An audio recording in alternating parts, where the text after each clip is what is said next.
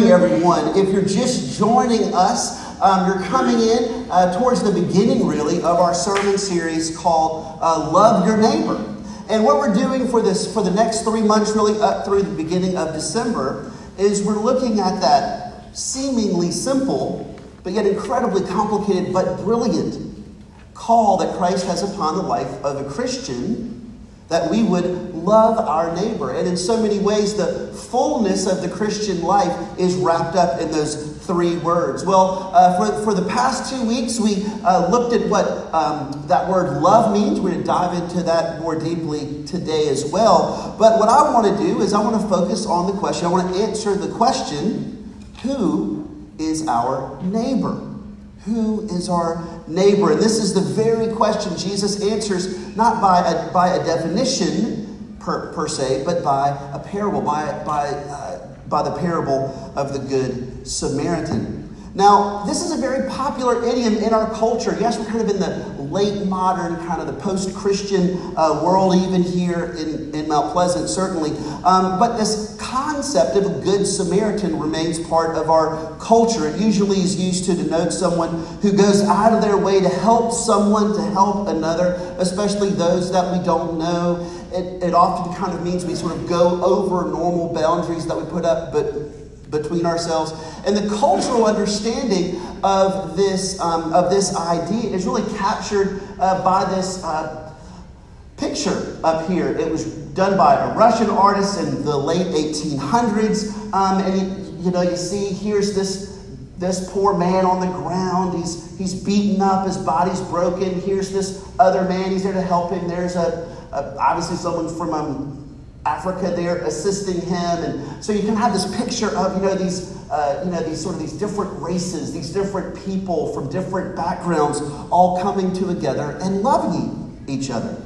Now, this is true. This is what this story says. But what I want to do, though, is I want to look even more deeply. Because as true as this is, I actually think it misses the main message of who our neighbor is. And so to look at this, at this story, to really understand, to mine it for its riches, if you will, to hear what uh, Jesus wants us to hear, uh, just a couple of contextual things define who some of the players are. Well, of course, we have Jesus, um, and uh, and and uh, Jesus is responding to what's called a lawyer here. That's not a you know a juris doctor. You know, he's not you know filing lawsuits. This is a this is a expert in the Jewish law and he's a Jew himself, obviously. But you see, what he's doing is he's asking this question to justify himself, to prove himself right in the face of, of uh, Jesus Christ, because his understanding, what he was taught now, what the Old Testament teaches, we'll talk about that next week, but what he was taught was kind of developed over the traditions in the Jewish culture was that this command to love your neighbor, your, your neighbor were only your fellow Jews. Everyone else was Gentile dogs, everyone else was unclean, and so therefore they were almost seen as less than human beings. Again, the, the Old Testament teaches the opposite, but this was the tradition that developed throughout the uh, centuries. And so he thought this was just gospel truth. I'm only supposed to love my neighbor, which is my fellow Jews.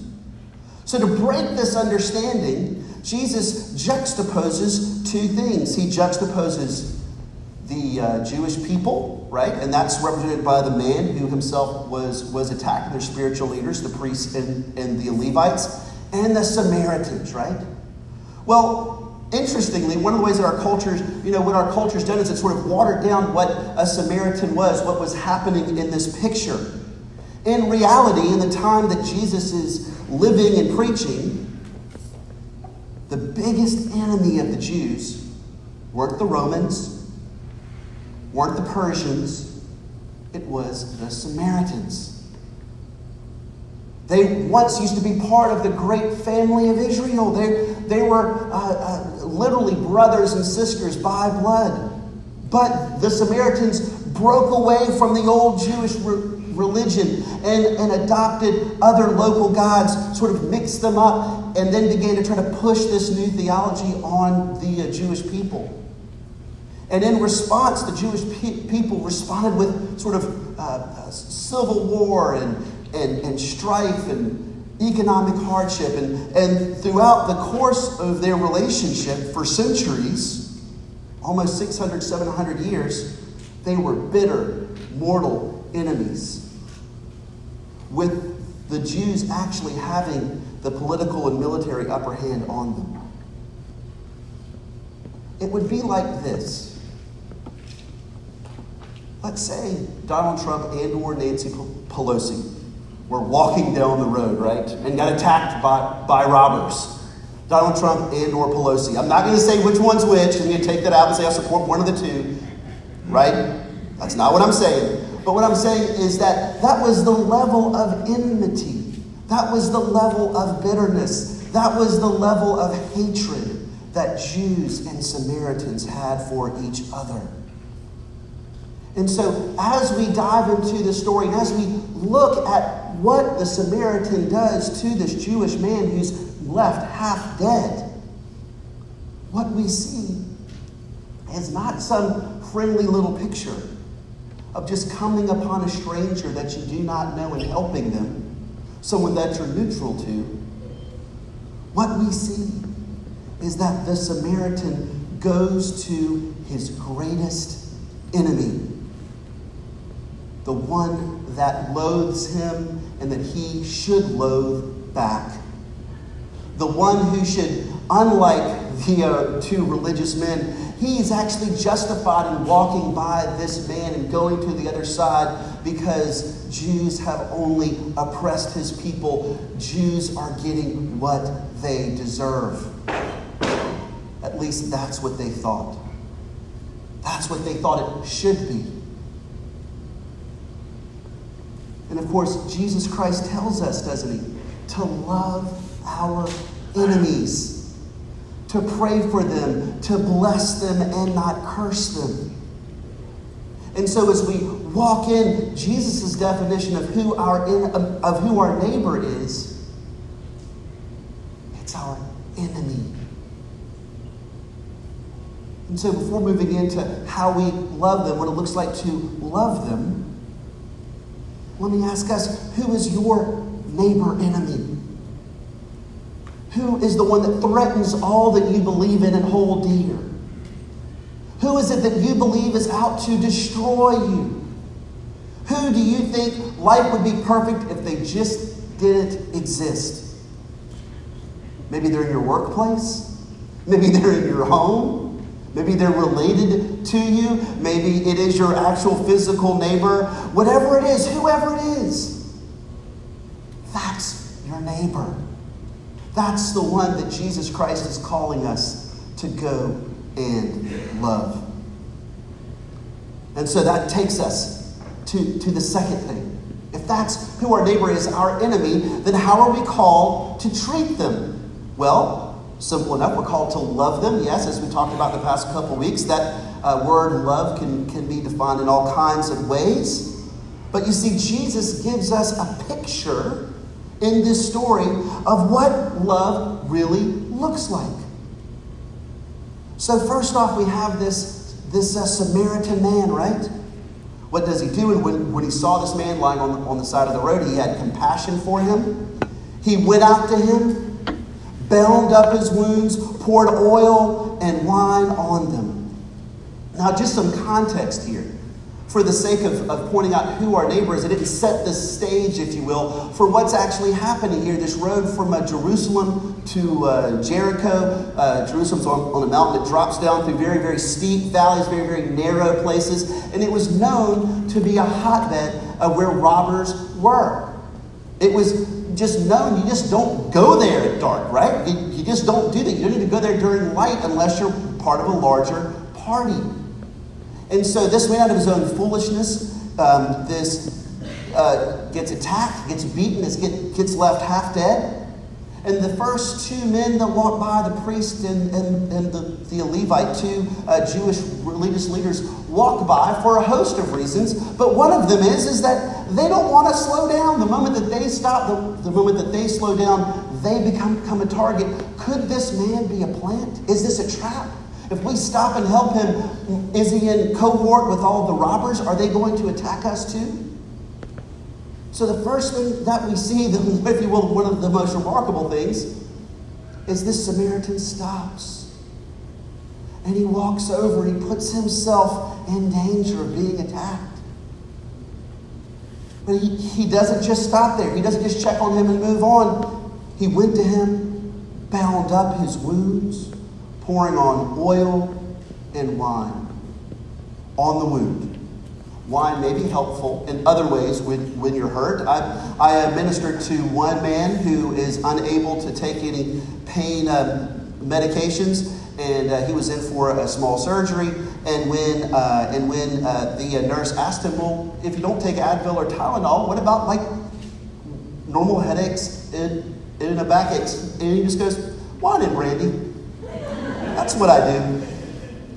But no, here we have this man pouring the oil and the wine on his wounds, treating him right there. And in doing so, he's acting even more selflessly because, number one, he's using up his own first aid su- supplies on his enemy. And these are also things of great value. Maybe he was going down to uh, Jericho to trade them. We don't know. But either way, he's pouring himself out for him. But then he doesn't stop there. He doesn't just keep on moving. He doesn't bound up the, the uh, man's wounds and leave him there. He picks him up, puts him on his own donkey, on his own animal, slowing him down. Now he's exerting strength. And then he takes him to an inn and took care of him. This man was had so much love for his neighbor that he would whatever plans that he had for himself, whether he was going, whatever was worth the risk of the journey down that dangerous road, he put his entire life on hold to care for this man, took him into this inn, and then spent the night with him, caring for him, because the next day he went to the innkeeper and gave him two denarii. Well, what does that mean? That's essentially two days' wages. Historians are back and forth about this. Some say that would cover about a month, others say it would cover two months. But either way, it was a tremendous sum of money that this man had paid to put up his wounded enemy. And then he says this to the innkeeper Take care of him, and whatever more you spend, I will repay you when I come back. He essentially takes his first century credit card and lays it on, on the table. Now, these are amazing things.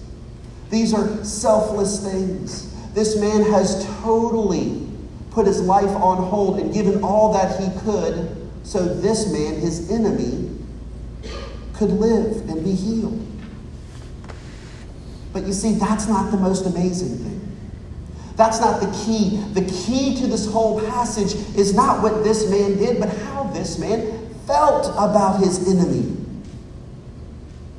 Look at what the whole hinge of this is verse 33.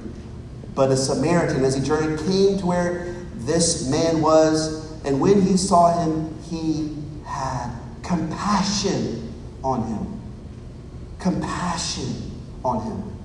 Now, the Greek word there for compassion is splachnitzomai, right? Splachnitzomai. Um, and it describes sort of, you know, the splach from like the deepest places in our guts, right? The deepest, most pure feeling. In fact, it's rarely used of a human's feelings to another human being. It's often used of uh, Jesus and his feelings towards us. When Christ sees us, he has pity. He has splachnitzomai for, for us.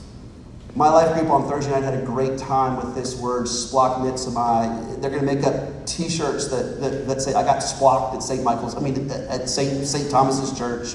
They're going to have a ball with that. But anyway, um, but what we have is not just a parable about actions, but a parable about the heart.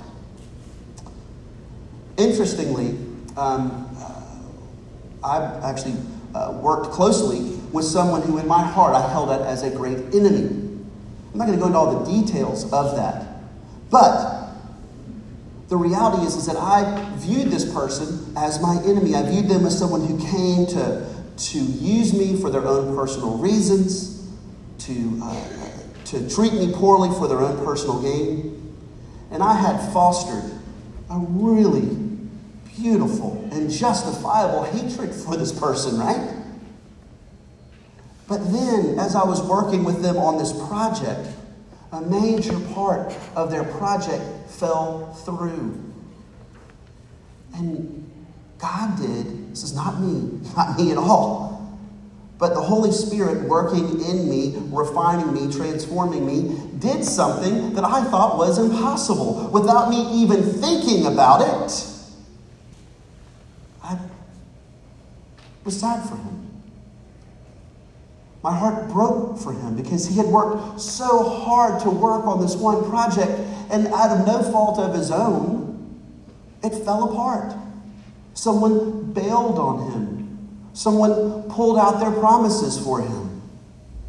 And like, and I was angry at myself for loving him. I shouldn't love you. I shouldn't feel sorry for you. I should be like, that's right. You deserve that. You don't mess with this, right? God, God got you in this. No, but what was fascinating? The Holy Spirit Actually, my first sort of reaction was compassion and sadness. And I saw him as a person just like me, weeping. And then the Spirit did the next amazing thing, which was to allow me to act on that love for my enemy and come alongside of him, buy him a gift card to his favorite restaurant, and, and vowed myself more hours to help fix this situation.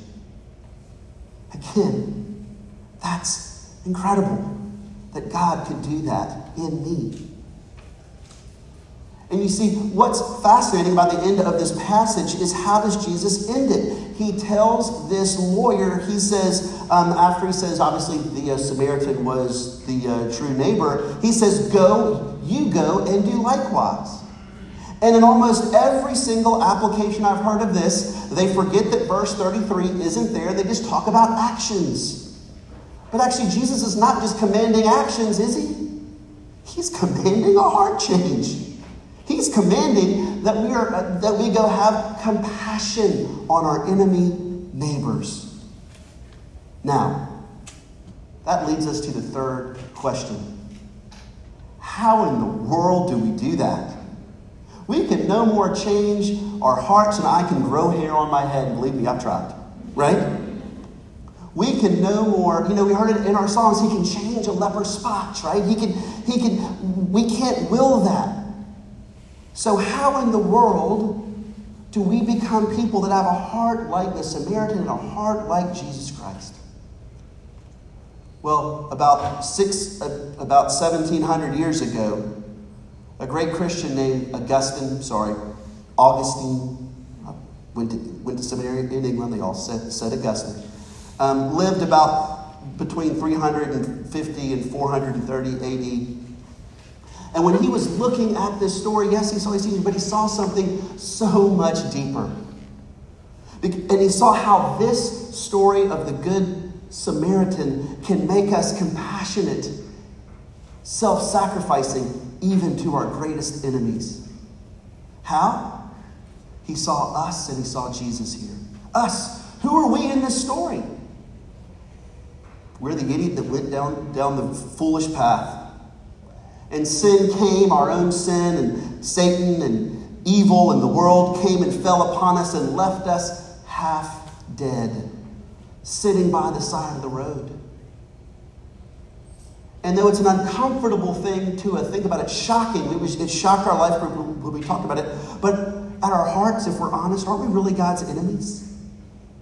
Don't we secretly wish that, gosh, man, if God just wasn't here, I could do whatever I wanted to. My life would, would, be, would be better. Maybe we even see God as robbing us of our happiness. But if we're honest, we see God as our enemies. And whenever we sin, not just against God, but against others, it's the same as sinning against God. If you sin against my son or my daughter, you're sinning against me. And so there we are. God owing us nothing but justice, and we should suffer for our sins. But here comes Jesus, the true and better Samaritan towards us. And he comes down from heaven, takes on not just the form of man, but becomes fully human, and we are, yet without sin, in the mystery of that, but yet still fully God. He comes down, exposes himself to the dangers of this world, stops by us. Look at how passive this half dead man is. Comes and binds up our wounds with his blood and his love and the oil of the Holy Spirit. Binds us up, puts us on his animal, sacrifices himself for us as he takes us to the place of ultimate caring. And he doesn't just pay one price.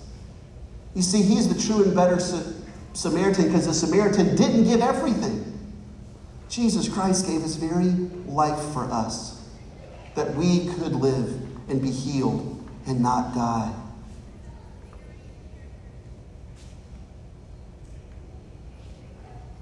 We can't will a heart that is as compassionate as the one that we see, see here.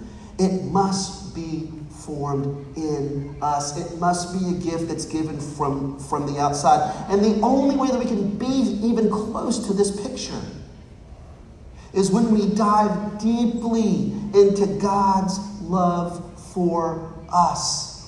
It's only when, when we realize the great sacrifice that Jesus, our Samaritan, has done and does do for us every day that our hearts become changed like, like, like the Grinch's, right? It's too hot for, for a Grinch reference, but I'm going to go for it, right? The, the uh, Grinch's heart grew, you know, five times that, that day, right? It's only then, when we know that love, that we become people like Jesus. Augustine sums it up when when he writes this. He shows mercy to us because of his own goodness, while we show mercy to one another because of God's goodness to us. He has compassion, he has splachnitzomai on us so that we may enjoy him completely, while we have compassion on another that we may enjoy him completely. So, who's our neighbor? Our greatest enemy. How do we treat them? With compassionate, splachnitzomai, pouring out self sacrificial love. How do we become those, those kinds of people? Diving more deeply into the fact that we are the true one broken down on the side of the road. And Jesus Christ pours out everything, even his own life, to rescue us, heal us, and make us sinners his own. And this is good news for us sinners indeed. Amen.